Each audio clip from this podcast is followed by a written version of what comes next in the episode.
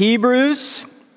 Hebrews is a sermon, and we said in January, I'm going to probably say this every time, the main point of the sermon of Hebrews is that since the work of Christ is so great, it would be folly to turn away from him.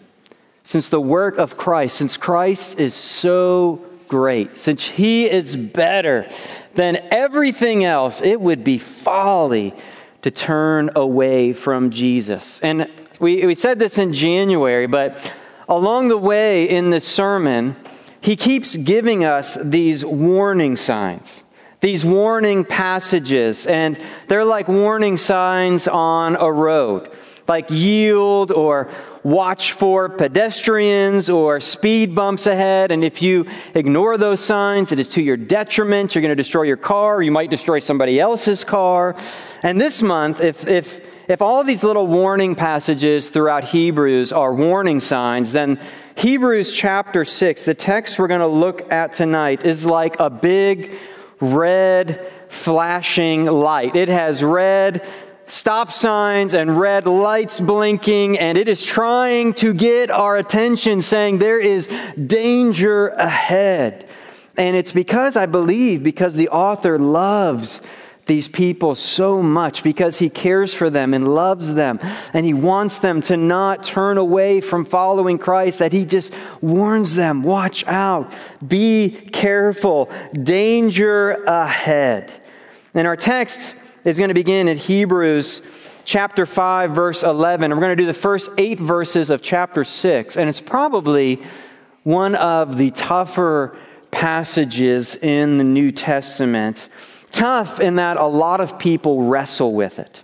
And so it's going to be important tonight to keep in mind the context of what the author is saying. Since Jesus is so much better, it would be folly to turn away from him. Okay, that's kind of the point of this sermon. So, with that context in mind, listen to God's word. This is Hebrews chapter 5, beginning in verse 11. He writes, About this we have much to say, and it is hard to explain, since you have become dull of hearing. For though by this time you ought to be teachers, you need someone to teach you again the basic principles of the oracles of God. You need milk, not solid food, for everyone who lives on milk is unskilled in the word of righteousness, since he is a child. But solid food is for the mature, for those who have their powers of discernment trained by constant practice to distinguish good from evil. I thought it's kind of what we were doing last year in our worldview series. We were, we were just constantly practicing distinguishing good from evil. Chapter 6, verse 1. Therefore, let us leave the elementary doctrine of Christ and go on to maturity not laying again a foundation of repentance from dead works and of faith toward God, and of instruction about washings, the laying on of hands, the resurrection of the dead, and eternal judgment. And this we will do if God permits. For it is impossible, in the case of those who have once been enlightened, who have tasted the heavenly gift and have shared in the Holy Spirit and have tasted the goodness of the Word of God and the powers of the age to come, and then have fallen away to restore them again to repentance, since they are crucifying once again the Son of God to their own harm and holding him up to contempt for land that has drunk the rain that often falls on it and produces a crop useful to those for whose sake it is cultivated receives a blessing from God. But if it bears thorns and thistles, it is worthless and near to being cursed, and its end is to be burned. It's a tricky, tricky text to understand. And really, I just have two points tonight from our text. And the first one is a little snarky because I feel like the text is a little snarky, so it's appropriate. So, point number one is this quit being a baby. Quit being a baby. Have you guys ever had someone say that to you? Am I the only one? Or maybe you've said it to someone else. Growing up, I was the youngest in my family. I had an older brother who was four years older than me and an older sister who was seven years older than me. And my brother would say this to me all the time growing up. He would say, Quit being a baby, Mike. Quit being a baby, Mike. And I would always, it would always be at this moment when I would get my whiny voice on, you know, and I'd go inside and I'd be like, Mom, Mom, Jeff, Jeff won't let me play with his friends and they're playing wiffle ball. He says I throw like a girl and he won't let me play wiffle ball. And I'd be all whiny like that. And then my mom would open the door and she'd say, Jeff, let your brother play wiffle ball with you, which was like even worse than like being whiny, because then I'd go outside and my brother and all his friends would be standing there like, You're going down, man. And then my brother would always say, Quit being a baby, Mike, quit being a baby. And, you know, I was acting immature. You know, a 16 year old shouldn't be acting that way. I actually, actually, I did the math. I think I was 10 at the time, which is still embarrassing. I was like 10 years old, you know, just whining. And it's, it was just, I was being a baby. I was acting immature. And I feel like in this text, the author is essentially telling them the same thing. He's telling them, you should be growing up. You should not be a baby anymore. You should be maturing. Stop acting like babies. And I thought this was like a good word for relay this text. Because his whole point is you shouldn't remain in spiritual infancy. So you shouldn't remain in the same spot where you're not growing to know Christ and owning your faith and turning from sins and growing in assurance and knowing God. And, and he's not saying here we don't wrestle with sin or we don't have seasons of doubt, but he is saying we should be growing and maturing. And he talks to them like they're spiritual infants. Look at the end of verse 12. He tells them, You, you need milk not solid food. For everyone who lives on milk is unskilled in the word of righteousness, since he is a child. But solid food is for the mature. He's telling them babies can't eat solid food. You know, babies have to be fed and changed and picked up. Someone has to clothe them. And I just thought, how, just imagine how awkward it would be as a teenager if your mom is clothing you, is putting clothes on you each day. You know, you wake up in the morning and you just do this, and she's like, putting clothes on you or, or she's having to feed you or change you. That's kind of what he's saying to them. It's embarrassing. You know, the picture I had was a, uh, uh, I, I, don't think Rob's here, but the picture that came to my mind is Rob McNeil kind of carrying Jonathan and Henry around on his hips, you know, like these like six foot five guys, and he's like having to carry them around, which isn't, doesn't have to happen, but that's kind of the picture he paints. It's just kind of like, that would be wrong. You know, there's something wrong about that picture of carrying them around like babies.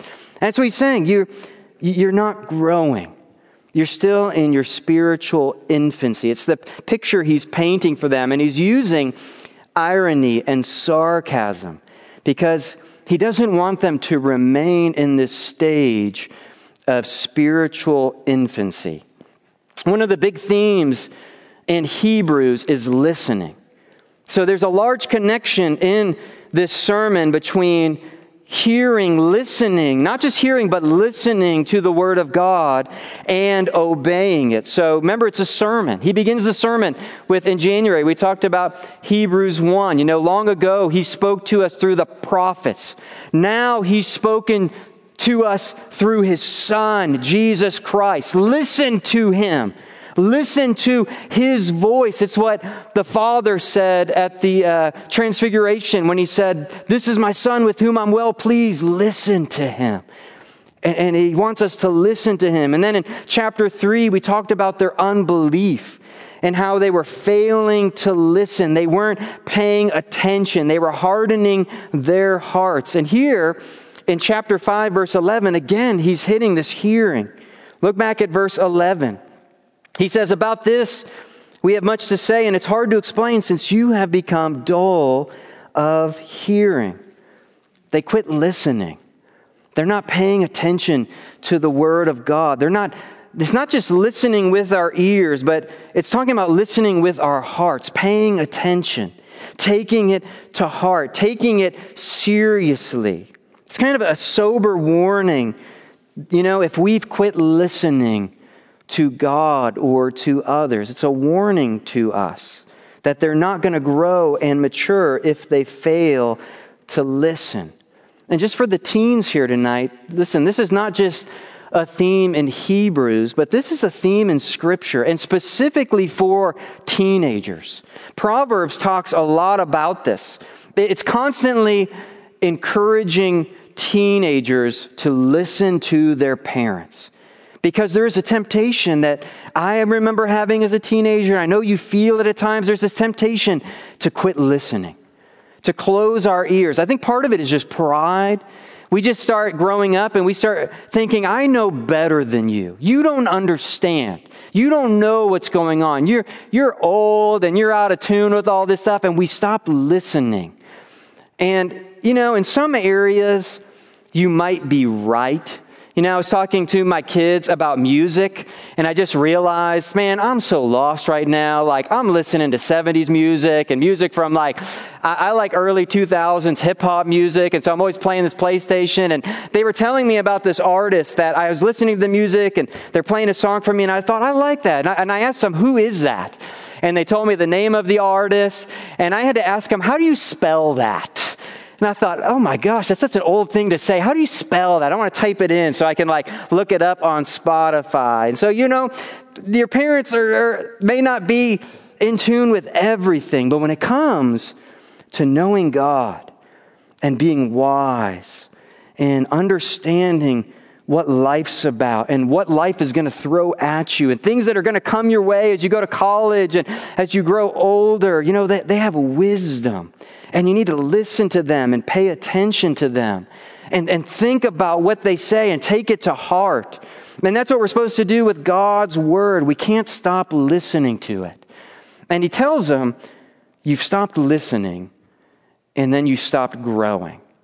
And when we stop growing, we stay in this spiritual infancy. And what he's going to tell us in chapter 6 is it's like I have to keep evangelizing you. It's like I have to keep telling you this is how, th- this is the truth. It's like you don't listen, you don't understand because you've quit hearing this truth about God. That's why he says in chapter 6, verse 1, he says, Let us leave the elementary doctrine of Christ, okay? When he says that, I think he's talking about the same thing he says in chapter 5, verse 12, when he's talking about the basic principles of the oracles of God. He's telling them, you quit listening. And so it's like I have to say, I have to keep starting over with you. I have to keep going back to the starting place every time. We're never getting anywhere. We're not actually growing and, knowing these truths. I have to keep going back to start with you. One of the games my family just rediscovered, I played it as a kid and I forgot how fun it is, is the game Sorry. Has anyone here played the game Sorry? That is, it is a frustrating game. I mean, it will tempt you because you know you you you start in this little circle and you have to get a one or two to get out. And once you get out, you start going around the board and you get real excited. And then someone else gets a sorry card and they always go sorry, you know. And then they bump your guy and you go all the way back in the box and you're just sitting there, all your four guys, and you can't get out. You keep flipping the cards and they're moving around the board and you get so close and then sorry, you go back to start. I feel like that's what the author is saying. I, I keep having to go back to start with you. I, we should have, we shouldn't have to go back to the beginning every time. We should be growing and advancing and maturing in knowing Christ. And he uses the illustration himself in chapter 6, verse 1 of laying again a foundation. He says that. He says, you know, and go on to maturity, not laying again a foundation. It's, he's not saying you don't need a foundation. What he's saying is, you don't want to keep rebuilding the foundation over and over. When you build a house, you build the foundation of the house, and then you start building the structure of the house on top of that. And what he's saying is because they're not listening, these listeners that he's preaching this sermon to, because they're not listening, it's like every single time he has to go back and start building the foundation over and over and over again. And this doesn't mean, which people struggle with, that we move on from the gospel. I remember having a college student ask me about uh, this verse, chapter 6, uh, chapter 6, verse 1. And one of the things the college student said to me is, he said, We need to move on from the gospel. You know, we're always talking about the gospel. You're always preaching the gospel. And we need to move on from the gospel to other things. And I told him, this is not saying that we move on from the gospel. It's saying that the gospel is the foundation. We never move the house off of the foundation. That's called put, building your house on the sand, you know? We build our house on the rock of Christ, so we don't build a new foundation. We don't move our house off the foundation, but we do build on the foundation. And I think what happens as we grow and mature is we begin applying the gospel to all these areas of our life. So we think about school and we're thinking about the gospel and in our relationships, how we treat one another. We apply the gospel and we're growing and we're maturing and we're loving others and caring for them and praying for them and we're sharing God's word with them. And, uh, you know, when we think about relationships, as you guys get older and you think about pursuing relationships, we apply the gospel to that. It looks different when we build our house on the foundation of the gospel. So he's not saying, you know, we, we, we don't need this foundation of the gospel, but he's telling them we need to grow and mature and apply these truths and listen to what God is saying to us. He tells them in chapter 5, verse 12, that they should be teachers by now. They should be sharing the gospel with others. They should be going and telling others the good news of Jesus Christ. But instead, since they quit listening, he's telling them, I have to keep telling you this, and you should be telling others this by now. You should be grasping this and owning it and growing in your faith. His concern for them is that they're not growing. And really, if you're not growing, then you're going backwards. There is no neutral in the Christian life. You're either in drive or you're in reverse. And so you can almost hear his pastoral heart for them. He's just looking at them going, it's like you're in reverse. You're not listening. You're not applying. You know, you're not, you're not growing to know Christ more. And, and he wants to warn them grow, listen, take these things seriously, take your faith seriously so that you don't regress. Point number two. Point number one quit being a baby, is what he tells them. Point number two bear fruit by following Christ. In verses four through eight, I think really what he's doing here is he's putting a verbal whooping on them. That's what he's doing. He's telling them it's not okay to stay neutral, it's not okay to stay immature. It's dangerous. You're on a dangerous path. And this is a very tricky passage because in verse 6, I think this is the, the, the scripture that a lot of people struggle with. It says, you know, after they've, they've experienced this goodness and the Word of God and this enlightening, and then they fall away, it's, it's impossible, he says, to restore them again to repentance since they're crucifying once again the Son of God, which is a tricky passage.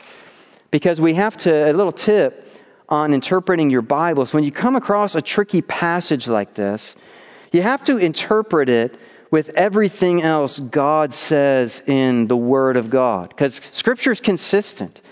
It is not, it doesn't contradict itself. And there are a lot of other scriptures that talk about our assurance of salvation. I have a, a slide uh, with a whole list of them, I think, uh, I, I, didn't write all these out. We don't have time to go through each one of these, but there's just tons of scriptures that talk about how God knows those are His. His sheep know His voice, and they hear Him and they will follow Him.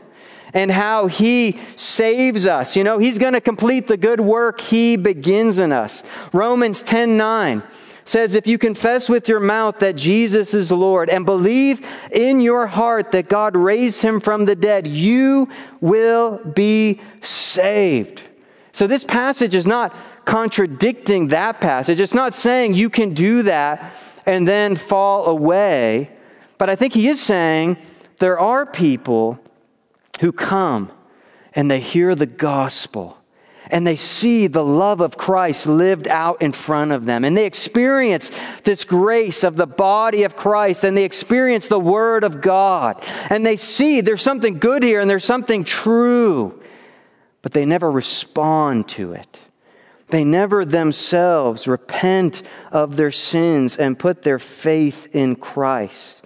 They go their whole life and they never make Christ their Savior. They never make Christ their own. And he tells them at the end of their life, they've produced no good fruit. They haven't, they haven't, they've heard all this good news. They, they've, they've heard about Christ, and it's this free grace that's offered to them. And they've rejected him. And he says in the end of verse 8, and its end is to be burned. You know, I, I think it's, it's a reference to hell to those who don't produce fruit in keeping with repentance. The term fallen away, he uses there in verse 6, sounds like something happening to us. You know, it kind of sounds like, oh, someone pushed me and I'm falling away. But I think what that verse is actually talking about is it's talking about making a turning away decision. It's they've fallen away because they've made this decision, this intentional decision to reject Jesus Christ as their Lord and Savior. So, uh, again, this text is not talking about struggling with sin or wrestling with doubt. It's not saying that God saves us and then we can, you know, run away from Him and turn away from Him. He's saying that there are people who have heard the good news of the gospel and they choose to reject Jesus Christ. They never choose to acknowledge him as their Savior. It's a warning passage. And I think it's a good word. Um, it's a good word for all of us, but for teens, specifically growing up in the church, where you hear the gospel and you get to see it lived out in front of you and you get to experience such grace I think it means God's going to hold you to a higher standard. He's, you're going to stand before the Lord. And if you reject Christ and you, if you don't turn from your sins and put your faith in Jesus Christ and you deny Him, you'll have no excuse before God because you, you, you have seen the goodness of the gospel. You've seen the goodness of the Lord and you've turned away from Him. This is what William Lane says about this verse. He says the sin that the preacher warns his friends to avoid is commonly called apostasy. Apostasy consists in a deliberate, planned, intelligent decision to renounce publicly association with Jesus Christ. It signifies a choice not to believe God, not to listen to God, not to obey God. It is the decision to be disobedient and to deny all that Christ has done for you. And, and this was a real danger in the early church. One of the things the Romans, a part of this is you have to understand this context the author is writing to. One of the things the, the Romans would do is they would track down Christians and they would bring them and threaten them with death and say, You either confess Christ or you have to confess Caesar as your emperor. And if you confess Christ, we're going to kill you. We're going to burn you at the stake. We're going to feed you to lions. And there were Christians who would publicly deny Jesus Christ. And he's warning them not to deny Christ. One of my favorite stories of the early church is the story of Polycarp.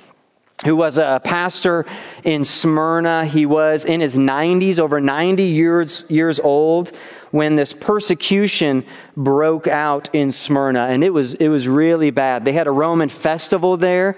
And so one of the entertainments they had was to kill Christians as entertainment for the crowd. And so they began persecuting Christians, and the church convinced Polycarp, he was in his 90s, to get out of town and to live on this farm. And the persecution was getting really bad, and the crowd knew that Polycarp was one of the pastors of the church. And so the crowd was, was just yelling for him and yelling for him and yelling for him. And so the Roman council decided to go on a hunt for him and they found him praying. Uh, this, you know, this 90 year old man praying out in the country and they captured him. And actually, the Roman council, the guy in charge, actually had pity on Polycarp. He saw how old he was, and just he was a very meek and mild man. He was very godly, and he really didn't want to have to kill him. And so he was pressuring Polycarp to renounce Jesus Christ.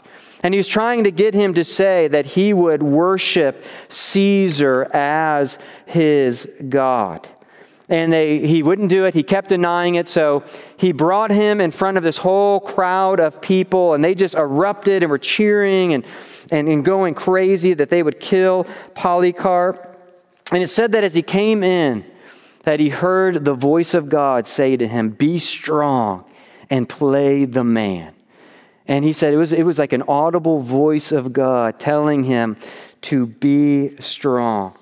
And so they tried to again get him in front of the whole crowd to reject Jesus Christ. And this is what he said He said, For 86 years I have been his servant, and he has never wronged me. How can I blaspheme my king who saved me? And so, three times they announced to the crowd Polycarp says he's a Christian. And three times he said, Yes, I am a Christian. And he refused to bow down to Caesar. He refused to reject Christ, and they burned him alive in front of that crowd. And this was a very serious thing to the early church. When Jesus said, you know, if you acknowledge me before others, I will acknowledge you before my Father in heaven. And if you deny me before others, well, I will deny you before my Father in heaven. This is what it means to be a Christian. It means we trust Christ and we acknowledge him. And the author here is saying he's concerned for them. He's saying you're not growing. It's, it's like the, it's like you haven't taken ownership of your faith. I have to keep laying this foundation over and over again. You should be growing, and I'm concerned about you. I'm concerned that when that moment comes and you have to stand up for your faith, and when there's pressure, and someone says, Who do you worship? Who is your God? He's concerned that they're going to reject and deny Jesus Christ. And so he's trying to prepare them. He's trying to tell them Jesus is so much better. He's better than Moses. He's better than the angels. He's a better covenant. His blood, his blood speaks a better word. You know, let's worship him. Let's confess him. Let's follow him. Let's be his disciples. Let's follow Christ and be Christians. And you know, for us today, I read that whole story of Rome, and I thought that's really not our temptation today. I don't know if anybody here, you know, maybe, maybe, maybe at a job this might come up. Um, Maybe at your school, you know, you might have to acknowledge Christ, but no one's going to, you know, bring you in front of a crowd and say, if you don't reject Christ, we're going to kill you in front of this crowd. It's just not happening today. But in America, what's happening is lots of people are rejecting Christ because they crave approval, because they want people to like them, because they want to be popular. You know, it's like the pressures are so much lower on us but people still reject Christ today. They, they don't acknowledge him as their Savior. And I think a good place to go is Matthew 13, the parable of the sower. Remember the story Jesus tells about the seed that's being sown? And it's similar to this about who's going to listen, who's, gonna, who's actually going to bear fruit for God. And some of the seed is thrown along the path, and Satan comes and snatches it away. It's like they don't even hear it, they don't even have a chance to respond. Some of the seed falls on rocky ground, and he says they receive it with joy, but there's no root. That's kind of what this passage is talking about, Hebrews 6. They receive the word with joy and they acknowledge it, but there's no root. And he says when tribulation or persecution comes, it's the same word, he falls away.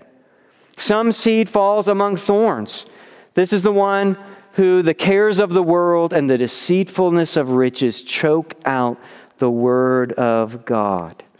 And Jesus says there's a good soil.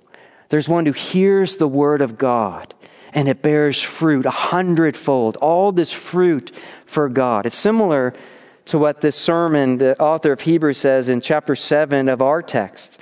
You know, the rain falls on this ground, it drinks up the rain. He's saying that that's you. You hear the word of God. You've heard, you've seen, you've tasted, you know the gospel. You know Jesus died for your sins. You know Jesus is better. You've heard this over and over and over. The rain is falling and you keep hearing it and it keeps falling. And it should produce a crop in your heart where you want to say, Man, I love Jesus and I acknowledge Jesus and I follow Jesus and I want to obey him with my life. This is the one who produces fruit for God. And so there's two things here. It's a warning passage. You know, you, you have to you have to take the gospel seriously. Take your faith seriously. Consider Jesus Christ. Think about how much better he is. Think about what he did for you. You know, uh, you have to grow in maturity. You don't want to rem- remain a baby your whole life. It's a warning passage, but I think there's also an encouragement here. Because for those who do produce fruit, if you say, man, I, I, I do love him, I do think Jesus is better, I do want to acknowledge him, I do want to obey him, I think there should be this, this joy and this assurance in your heart going, man, look what he did. He saved me. And I am listening, I'm listening, and I want to grow, and I want to be mature, and I'm fighting my sin, and I'm trying to grow, and I'm trying to put to death the deeds of the flesh, and I'm trying to live by the Spirit. All of this should encourage us and build our faith that we've heeded this warning and we've acknowledged it. And if you read, one of the things that came up at Brenner a couple months ago was one of the high schoolers was reading, I think it was Hebrews um, chapter 10 about going on sinning deliberately. And the, the, the question was I read that passage and it terrifies me. And one of the things I said at Brenner was if it terrifies you, then you really don't have to be concerned. Because that's the effect it should have. We should say, I don't want to do this. I don't want to fall away. I, I don't want to reject Christ. I don't want to deny him and go my own way. I don't want to to leave Christ and deny him and reject him. And when we hear this warning and we listen to it, it actually pushes us to grow and to know him better, which is its intended effect. It's a warning passage, and it's good for us just to stare it in the eyes and to listen to it. We don't want to avoid scriptures like this. You know, this is in God's word for a reason. And so we come to it and we confront it and we stare it in the eyes and we look at it and it warns us and we receive that warning. And we say, okay, I'm warned and I'm going to grow and I, I, I want to build on the foundation of the gospel and apply it to my life. And when we do that, these warning passages bring this wonderful assurance to our lives that yes, God has saved me and He's good. And I want to grow to know Him more. So, quit being a baby and bear fruit by following Christ. And let me pray for you. And then we've got. We've got a good 10 minutes for uh, some discussion time as families. So, Lord, I pray just especially for these students here tonight, for these teens, I pray that you would um, my prayer, Lord, is that you would fill them with your Holy Spirit and you would give them ears to hear your word. And I pray that they would be doers of the word. They would not be like those who look in a mirror and don't change and forget what they look like, but they would be like those who look at your scripture and your word and they apply it to their lives and they follow you and they trust in you and they put their faith in you and they believe in you, Lord. So give them the gift of faith tonight. And I pray this warning passage would for those who are spiritually lazy, for those who aren't growing and aren't listening. I pray this warning passage would help us, would wake us up by your Spirit that we would grow and take the gospel seriously, Lord. I pray these things in Jesus' name. Amen. All right, I have uh, four discussion questions for you. Well, probably 14, and four points here. So, we have about 10 minutes for discussion time, and then the worship team is going to come up and lead us in another song. So, number one, do you feel like you're growing in your faith and in spiritual maturity? Number two, failing to listen will keep you from growing and being mature. Are there areas in your life that you are failing to listen to either God, your parents, or others? Are there areas you find yourself arguing about? What would Hebrews say about that? Number three, if you get time to this, look at Matthew 13. It's the parable of the sower. Do any of these describe your heart, the different soils? Is anything keeping you from bearing fruit, from hearing the word of God? And then finally, are there areas of your life with friends, classmates, etc., where you are tempted to deny Christ how would Hebrews encourage you? So, 10 minutes in our families. If your parents aren't here, just jump in with a family near you. Parents, if you see someone around you without a group, just welcome them in and, and lead them in this discussion. And we'll return to singing in about 10 minutes.